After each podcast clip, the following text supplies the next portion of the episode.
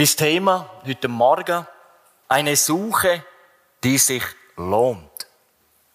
Dieses Lied, was wir soeben gesungen haben, wurde gedichtet von einer deutschen Fürstin, Eleonore von Reuss. Und sie beginnt dieses Lied: Ich bin durch die Welt gegangen. Ich habe die Menschen gesehen. Und dann sagt sie in Strophe drei, sie suchen, was sie nicht finden, in Liebe und Ehre und Glück.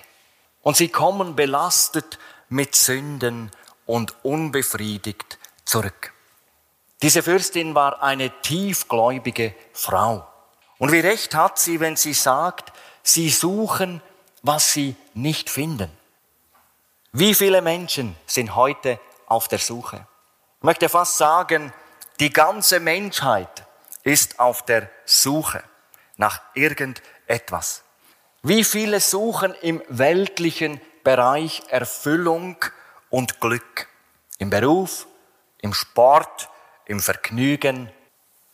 Das Heiteren-Festival hat stattgefunden, die Street Parade. Ich weiß, was dort abgeht. Bevor ich zum Glauben kam, habe ich die Open Airs und all das auch besucht. Man sucht seinen inneren Durst zu stillen dabei, aber wie viel man auch aus diesen Quellen trinkt, der Durst bleibt. Man wird nicht befriedigt. Andere suchen in der Liebe zu einem anderen Menschen. Und das ist ja eine wunderbare Sache, wenn das in den Ordnungen Gottes gelebt wird. Aber ihr Lieben, was wird heute alles unter den Begriff Liebe eingepackt? Ich spreche zum Beispiel von Homosexualität. Ich werde diese Leute nie diskriminieren. Ich habe eine Schrift mitgebracht, die Arbeitsgemeinschaft für Weltanschauungsfragen behandelt dieses Thema. Gott liebt alle Menschen. Und auch wir, wenn wir Jesus Christus gehören, sollen wir alle Nächsten lieben. Aber hier steht auch einiges sehr Gutes, wie man seelsorgerlich anderen helfen kann. Nehmt es doch mit, lest es einmal durch. Wieder andere suchen den Sinn ihres Lebens im Streben nach immer mehr Einfluss und Geld. Heutige Politiker, sie ringen um immer mehr Macht. Ihr oberstes Ziel, oder ich möchte fast sagen, der Sinn ihres Lebens ist der Great Reset. Eine neue Weltordnung. Und was da dabei herauskommt, kann verkehrter nicht sein. Ein ganz enger Berater von Klaus Schwab, er ist der Gründer des W E F.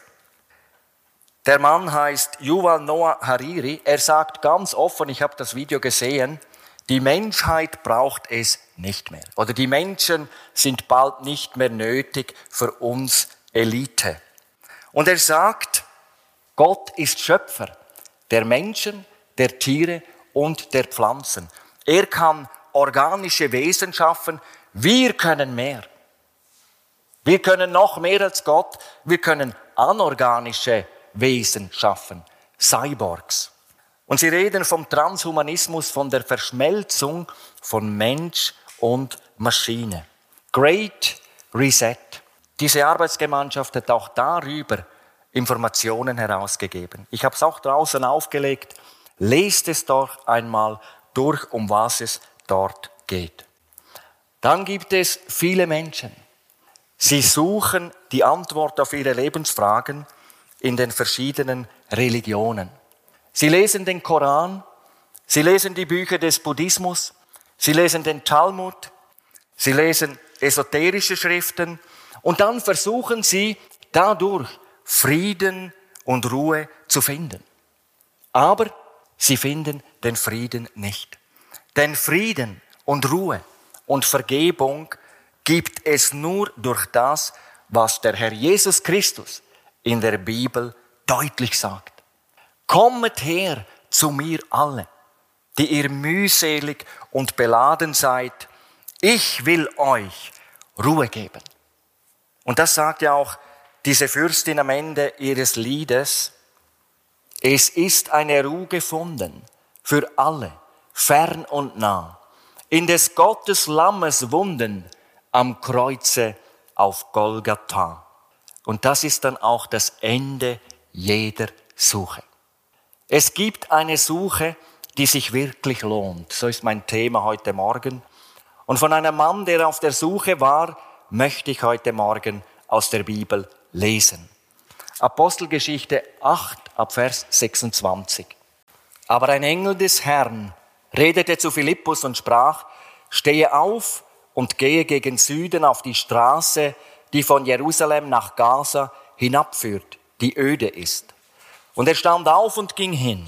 Und siehe, ein Mann aus Äthiopien, ein Kämmerer und Gewaltiger der Kandake, der Königin der Äthiopier, welcher über ihren ganzen Schatz gesetzt war, der war nach Jerusalem gekommen, um anzubeten. Und er zog wieder heim und saß auf seinem Wagen und las den Propheten Jesaja. Der Geist aber sprach zu Philippus: Gehe hinzu und halte dich zu diesem Wagen.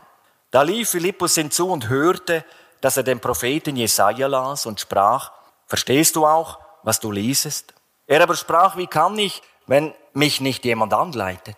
Er bat Philippus, dass er aufsteige und sich zu ihm setze. Der Inhalt aber der Schrift, die er las, war dieser: Er ist wie ein Schaf zur Schlachtung geführt, und wie ein Lamm stumm ist vor seinem Scherer, so hat er seinen Mund nicht aufgetan. In seiner Erniedrigung ist sein Gericht aufgehoben. Wer wird aber sein Geschlecht beschreiben? Denn sein Leben ist von der Erde weggenommen. Da antwortete der Kämmerer dem Philippus und sprach: Ich bitte dich, von wem redet der Prophet solches? Von sich selber oder von jemand anderem? Philippus aber tat seinen Mund auf und fing mit dieser Schriftstelle an und predigte ihm Jesus. Und als sie auf der Straße dahinzogen, kamen sie an ein Wasser. Und der Kämmerer sprach: Siehe, da ist Wasser. Was hindert's, dass ich getauft werde? Philippus aber sprach: Glaubst du von ganzem Herzen, so darf es geschehen. Er antwortete und sprach: Ich glaube, dass Jesus Christus Gottes Sohn ist. Und er hieß den Wagen halten, und beide stiegen in das Wasser hinab, Philippus und der Kämmerer, und er taufte ihn. Als sie aber heraufstiegen aus dem Wasser, rückte der Geist des Herrn den Philippus hinweg, und der Kämmerer sah ihn nicht mehr. Er zog aber seine Straße voll Freude. Philippus aber wurde zu Asdod gefunden und zog umher und predigte allen Städten das Evangelium, bis er nach Caesarea kam. Das ist nicht nur eine schöne Geschichte in der Bibel, sondern man kann sie eins zu eins auf die ganze Menschheit anwenden. Irgendwie sind die Menschen alle auf der Suche nach Erfüllung, nach innerem Frieden, nach Glück und nach bleibender Freude. Und jetzt lesen wir hier von diesem einen Mann. Er wusste, in Jerusalem betet man den lebendigen Gott an, der Himmel und Erde geschaffen hat. Ich habe mich gefragt, woher hat dieser Mann das gewusst? Wir wissen es nicht ganz genau, aber einige Jahrhunderte war eine Königin dieses Landes, die Königin von Sheba, nach Jerusalem gekommen. In Jesaja fünfundvierzig, Vers vierzehn werden einige Leute von Sheba im Zusammenhang mit Ägypten und Kusch genannt. Und der Historiker Josephus nennt diese Herrscherin Königin von Ägypten und Äthiopien. Es gibt auch Meinungen, dass sie von Westafrika gekommen ist, also von der anderen Seite vom Roten Meer. Diese Königin ist nach Jerusalem gekommen, als sie von der Weisheit Salomos hörte, die Gott ihm gab. Und sie kam und hat ihm viele Fragen gestellt. Und sie war so fasziniert, dass sie angefangen hat, den lebendigen Gott anzubeten. Warum wissen wir das? Der Herr Jesus erwähnt diese Frau in Matthäus zwölf, Vers zweiundvierzig.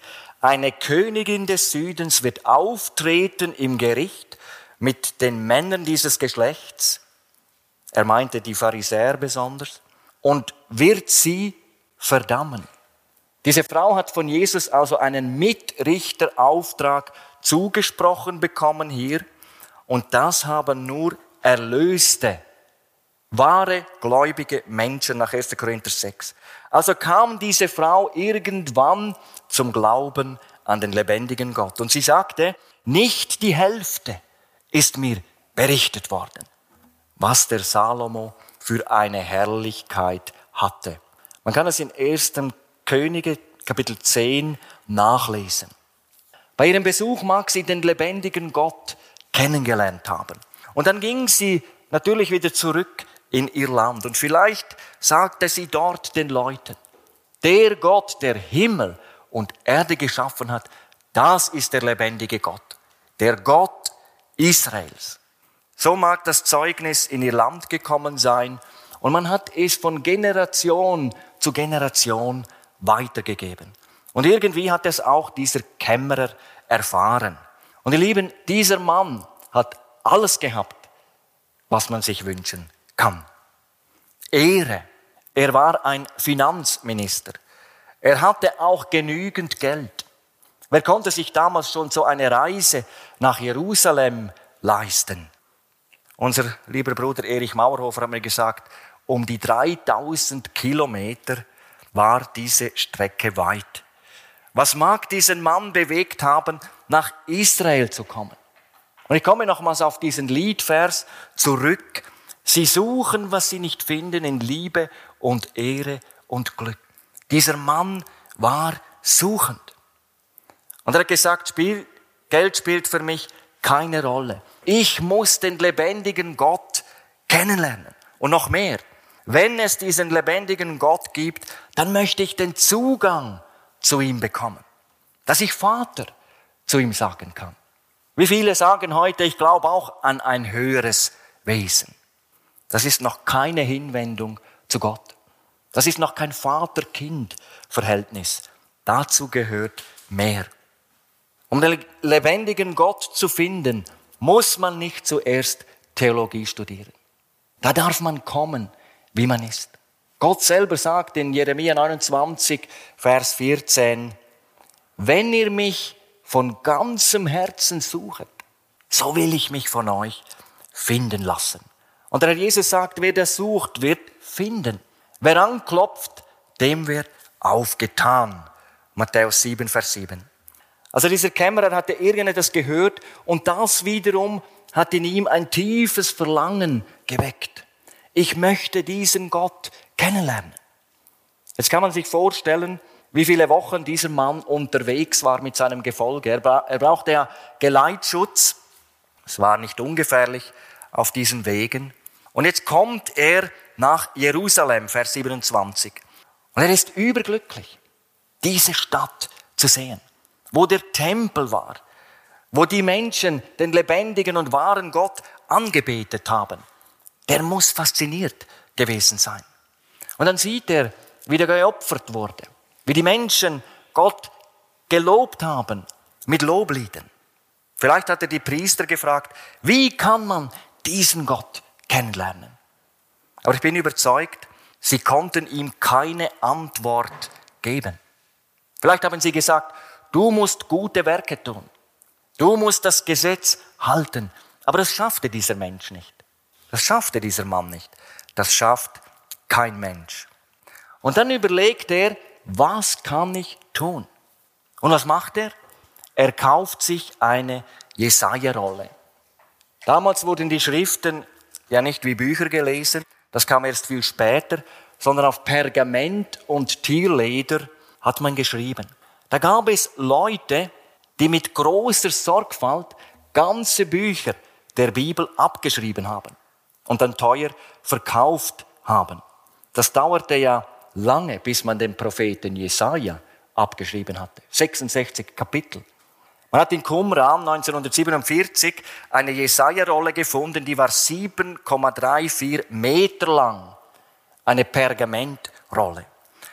Und die Rolle, die er sich gekauft hat, mag, muss eine griechische Abschrift der Septuaginta gewesen sein. Denn die Weltsprache damals war Griechisch. Und sie muss sehr teuer gewesen sein. Aber dieser Kämmerer hat die Kosten nicht gescheut. Er hat sich diese Rolle gekauft, weil er Gott finden wollte. Weil er ein Vater-Kind-Verhältnis suchte. Und jetzt hatte er diese Rolle. Und meine Frage, War damit sein Suchen in Jerusalem befriedigt worden? Nein. Die Priester konnten ihm keine Auskunft geben und sein Reichtum konnte ihn auch nicht glücklich machen. Wisst ihr warum? Man kann sich die Beziehung zum lebendigen Gott nicht kaufen. Es hat Zeiten gegeben, wo Priester durchs Land zogen, zur Zeit des Ablasshandels und gesagt haben, wenn das Geld im Kasten klingt, die Seele aus dem Fegefeuer springt. Ihr Lieben, das war Betrug, weil die Bibel das an keiner einzigen Stelle sagt. Und die Bibel ist unfehlbar. Und wer sagt, die Bibel haben ja auch nur Menschen geschrieben und die Bibel ist nicht Gottes Wort, wer das sagt, wird nie zum Frieden mit Gott kommen können. Und das war diesem Mann auch klar geworden. Die Priester konnten ihm nicht helfen. Vielleicht so mag er gedacht haben, finde ich etwas in dieser Jesaja-Rolle. Die kann vielleicht helfen. Wenn ich das lese, werde ich vielleicht wissen, wie ich zum Frieden komme. Und während er enttäuscht von Jerusalem wieder heimwärts fährt, fängt er an, in der Jesaja-Rolle zu lesen. Und wer den Propheten Jesaja schon einmal gelesen hat, der weiß, da stehen wunderbare Wahrheiten drin. Zum Beispiel Jesaja neun, Vers fünf. Denn ein Kind ist uns geboren, ein Sohn uns gegeben und die Herrschaft ruht auf seiner Schulter. Und man nennt seinen Namen wunderbarer Ratgeber, starker Gott, Vater der Ewigkeit, Fürst des Friedens. Das mag er gelesen haben. Man mag gedacht haben, von wem wird hier gesprochen? Und er las weiter und weiter und dann kommt er zu dem leidenden Gottesknecht, Jesaja dreiundfünfzig. Und das ist natürlich die Krone der Prophetie im Propheten Jesaja. Aber er verstand nichts. Und jetzt schaut, wie gut ist doch Gott. Er hat den Anfang schon lange gemacht. Er hat ein Suchen in diesem Mann bewirkt, denn die Bibel sagt, da ist keiner, der Gott sucht. Römer drei. Da ist keiner, der gerecht ist. Niemand von uns kam irgendwann mal auf die Idee, nach Gott zu suchen. Er hat den Anfang gemacht. Er hat ein Ziehen in uns bewirkt. Jesus selber sagt, niemand kann zu mir kommen, es sei denn, der Vater ziehe ihn. Johannes sechs, Vers vierundvierzig. Er sucht uns aus lauter Liebe. Wie war das bei dir? Und Gott ist es auch, der sein Werkzeug bereithält, wenn ein Mensch auf der Suche nach dem Sinn seines Lebens ist. Und jetzt begegnet Gott diesem Philippus. Und er sagt, steh auf. Ein Auftrag. Ein Ziel. Geh nach Süden. Du musst diesen öden Weg gehen, der nach Gaza hinabführt. Man sagt, nach Gaza hat es damals zwei Wege gegeben.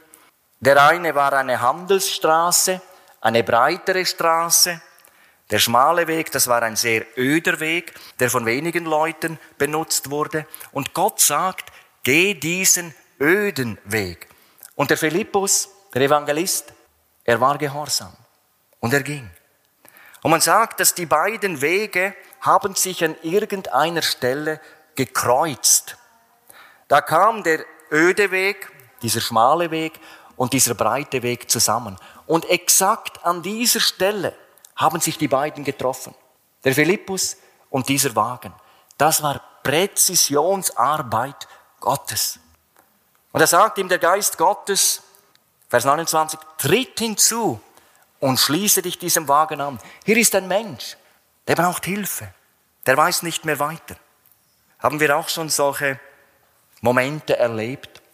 Ich erinnere mich, als mein Vater schwer verunglückt war mit dem Mountainbike. Ich habe damals die Bibelschule in Beatenberg besucht. Ich habe ihn dann besucht, bin mit dem Zug dahin gefahren, hatte eine Zeit mit meinem Vater, bin dann wieder zurück und habe den Anschlusszug verpasst. Und irgendwie war es mir, ja, vielleicht hat das Gott so gemacht.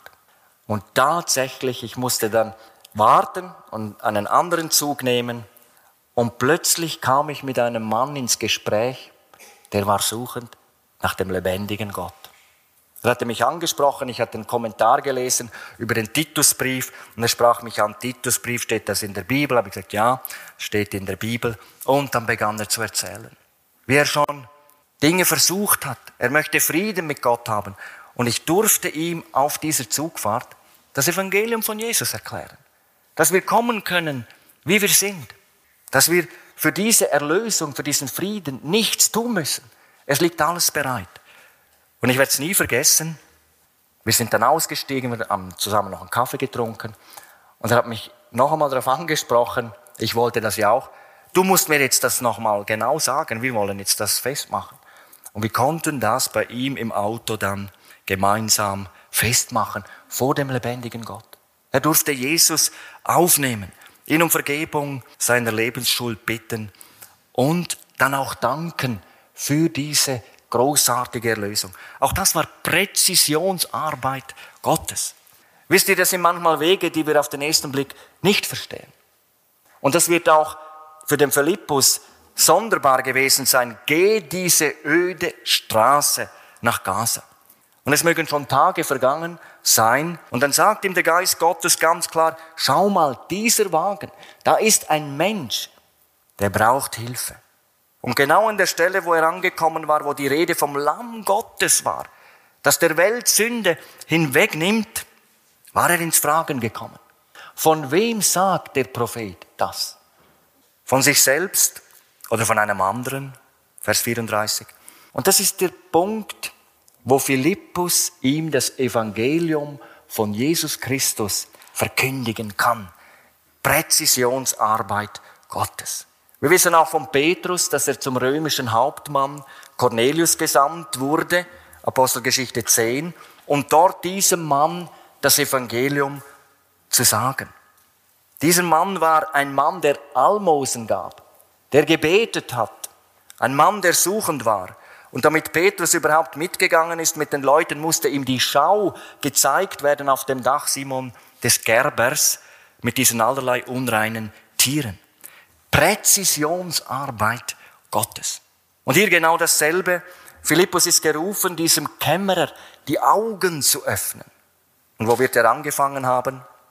Er wird ihm ganz klar gesagt haben, dass der Messias in Jerusalem gestorben ist. Dass ihn die Juden verworfen haben. Und dass er das Lamm Gottes ist, das die Welt von der Sünde befreit. Dass er die Sünde der Welt hinwegnimmt. Und das, ihr Lieben, ist lebendige Hoffnung für alle, die suchend sind. Gott lässt den Suchenden finden. Dem Aufrichtigen lässt er es gelingen. Sprüche zwei, Vers sieben. Er verstößt keinen, der aufrichtig zu ihm kommt, auch heute noch. Und er möchte, dass wir alle zu diesem lebendigen Glauben an ihn kommen. Letzten Sonntag durfte ich in Säftigen die Predigt halten, am Nachmittag um zwei.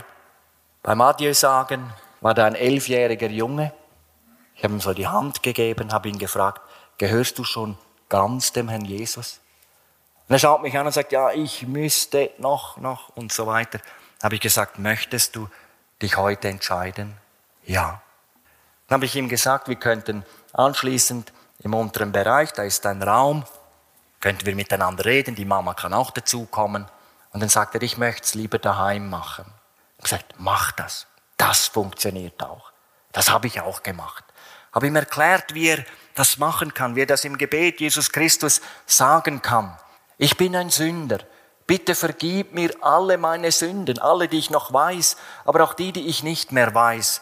Und Herr Jesus, ich nehme dich jetzt an als meinen Retter. Komm du in mein Leben hinein. Komm du in mein Herz hinein. Ich habe ihm dann gesagt, wie unsere Kinder, die Jasmin, der Silas und ganz kürzlich die Julia, auch so in einem Gebet zu Jesus Christus gesprochen haben.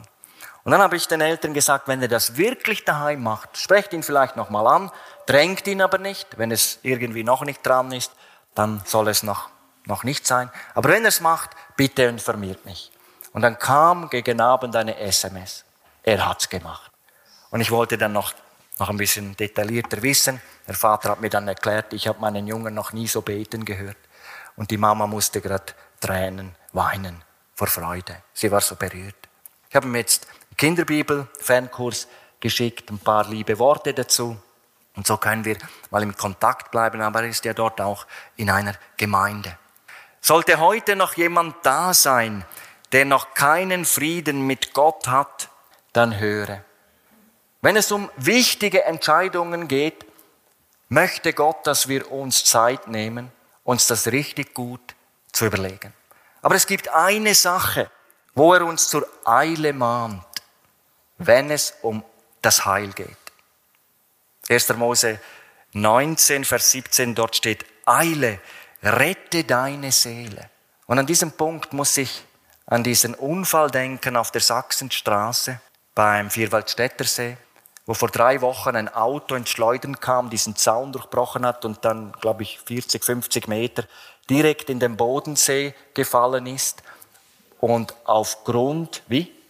Vierwaldstättersee, Entschuldigung, danke, in den See gefallen ist und versunken ist bis auf hundertzweiundachtzig Meter. Es kann so schnell gehen. Die Bibel sagt, es gibt nur einen Weg, auf dem wir gerettet werden können. Und diesen Weg, den darf hier der Philippus diesem Kämmerer verkündigen. Jesus selber hat ja gesagt, ich bin der Weg und die Wahrheit und das Leben. Niemand kommt zum Vater als nur durch mich. Johannes vierzehn, Vers sechs. Und warum Jesus dieser einzige Weg ist, das steht ebenso eindrücklich in Jesaja dreiundfünfzig. Und ich möchte uns da mal ein paar Verse vorlesen, ab Vers fünf. Aber er ist um unserer Missetat willen verwundet und um unsere Sünden willen zerschlagen. Die Strafe liegt auf ihm, auf dass wir Frieden hätten. Und durch seine Wunden sind wir geheilt. Wir gingen alle in die Irre wie Schafe, ein jeglicher sah auf seinen Weg, aber der Herr warf unser aller Schuld auf ihn. Da er gestraft und gemartert ward, tat er seinen Mund nicht auf, wie ein Lamm, das zur Schlachtbank geführt wird, und wie ein Schaf, das verstummt vor seinem Scherer und seinen Mund nicht auftut. Diese Stelle hat der Kämmerer gelesen. Wer ist dieses Lamm, das die Schuld der Welt wegnimmt? Übrigens, wenn man mit Juden über Jesaja dreiundfünfzig spricht, dann behaupten die allermeisten, dieser leidende Gottesknecht ist unser Volk. Aber dann kann man zurückfragen, aber der Vers acht, wer ist das? Dort steht, für die Übertretung meines Volkes hat ihn Strafe getroffen. Das kann nicht Israel sein, sondern für die Übertretung Israels und der ganzen Welt ist einer gestorben. Wer ist das? Eigentlich wissen es die allermeisten ganz genau. Es ist der Messias. Beim Kämmerer war das Problem ein anderes. Er hatte viel gelesen, aber er verstand nichts. Und dann stellt ihm dieser Philippus eine Frage, verstehst du auch, was du liest? Und der Kämmerer, er war ja ein suchender Mensch und sagt, wie könnte ich denn, wenn nicht jemand mich anleitet? Und ich stelle mir vor, wie der Philippus mit großer Freude den ganzen Ratschluss Gottes diesem Mann verkündigt hat. Er wird ihm erklärt haben, der lebendige Gott, der Himmel und Erde geschaffen hat, das ist der einzige wahre Gott. Und Philippus wird auch von Sünde gesprochen haben. Er wird ihm deutlich gemacht haben, was Sünde ist. Sünde ist Verbrechen gegen Gott. Und ein böser Gedanke ist schon Sünde. Und da müssen wir ja alle bekennen, wir alle sind Sünder und wir sind ausgeschlossen von der Herrlichkeit Gottes. Da ist keiner, der gerecht ist, steht in der Bibel. Auch nicht ein einziger. Römer drei. Und Sprüche vierzehn, Vers vierunddreißig. Die Sünde ist der Leute Verderben. Sie führt zum ewigen Verderben. Und das muss diesem Kämmerer deutlich geworden sein. Auch ich bin ein Sünder. Ich bin verloren. Wer kann mich retten? Und dann wird Philippus ihm deutlich gemacht haben, der Sohn Gottes kam in diese Welt, Sünder selig zu machen. Wie sich alle alttestamentlichen Prophetien auf diesen kommenden Erlöser hin, in dem Jesus von Nazareth wortwörtlich erfüllt hat. Er ist dieses Lamm. Und er wird von Golgatha gesprochen haben. Er wird im Leib hastig, lebhaft das Kreuzesgeschehen geschildert haben. Wie er dort hing, durchbohrt an Händen und Füßen. Und er wird ihm auch gesagt haben, dass dort dieses Lamm Gottes ausgerufen hat, Vater, vergib ihnen, denn sie wissen nicht, was sie tun.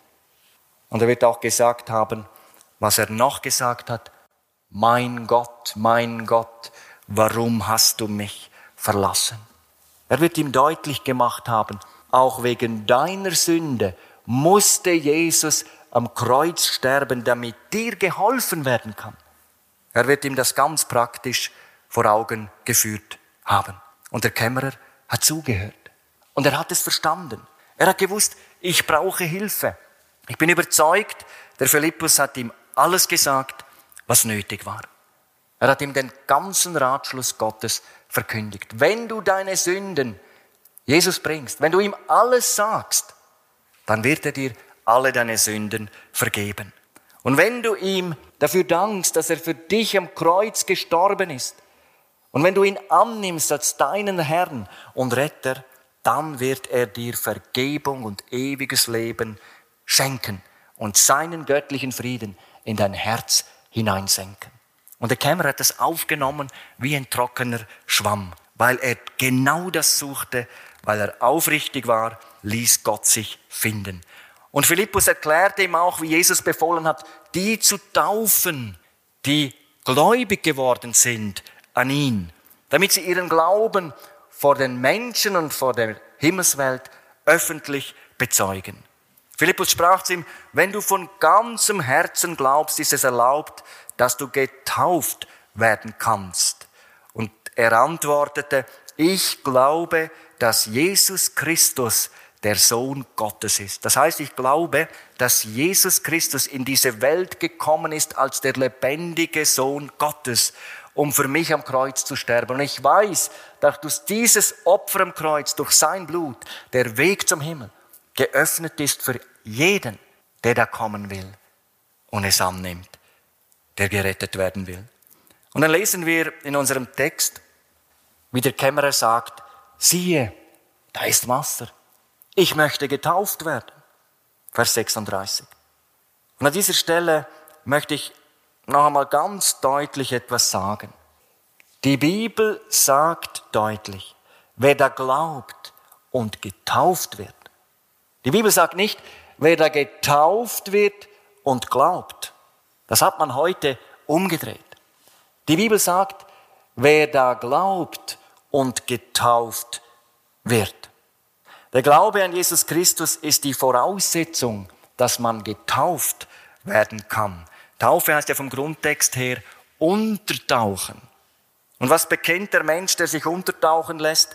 Er bekennt vor der Himmelswelt und vor den Menschen, mein alter Mensch, meine alte Gesinnung ist tot. Ich bin mit Christus gekreuzigt. Ich bin mit Christus begraben. Ich bin mit Christus in ein neues Leben auferstanden. Eigentlich ist die Taufe die Beerdigung meines alten Menschen, meiner alten Gesinnung, meines alten Ichs. Mehr oder weniger ist die Taufe nicht. Durch die Taufe wird man kein Gotteskind, möchte ich auch ganz deutlich sagen. Aber die Taufe ist die Bestätigung, dass ich ein Kind Gottes bin. Und das wollte dieser Kämmerer. Das will ich jetzt vor dem ganzen Himmel bekennen, dass Jesus mein Retter ist, dass er mir meine ganze Schuld vergeben hat, dass mein Suchen zu Ende ist. Und er, könnte, er konnte einstimmen in das Lied, welch Glück ist's erlöst zu sein, Herr, durch dein Blut. Und dann stiegen sie hinab und Philippus taufte ihn. Der Himmel war Zeuge und er bekannte, nicht mehr lebt der alte Kämmerer, sondern Christus lebt in mir. Ich bin ein neuer Mensch in Christus. Das ist eigentlich so einfach zu verstehen. Und die Bibel sagt uns, dass er voller Freude war. Zu diesem öffentlichen Bekenntnis stellt sich Gott. Und jetzt noch etwas Wichtiges. Der bekannte Prediger Charles Haddon Spurgeon, er sagt, er redet von seiner Schüchternheit im Bekennen zu Jesus Christus. und dass durch die Taufe diese Schüchternheit mit dem Fluss davongeschwommen ist. Ich lese uns aus seiner Biografie.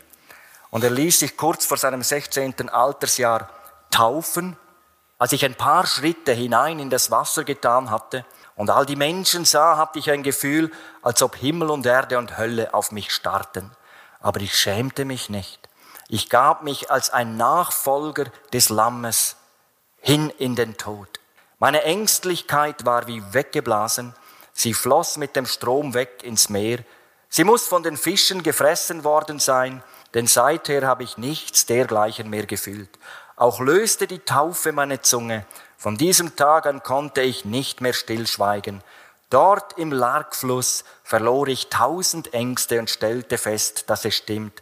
Wer seine Gebote hält, der hat großen Lohn.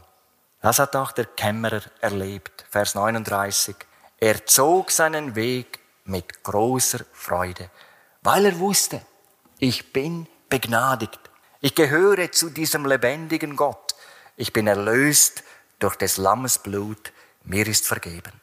Und sicherlich wird er auch in der Heimat bekannt haben, es gibt nur einen einzigen Weg zum Frieden mit Gott. Und dieser Weg heißt Jesus Christus, das Lamm Gottes, das der Welt Sünde hinweggetragen hat. Er ging für mich in den Tod und ist wieder auferstanden.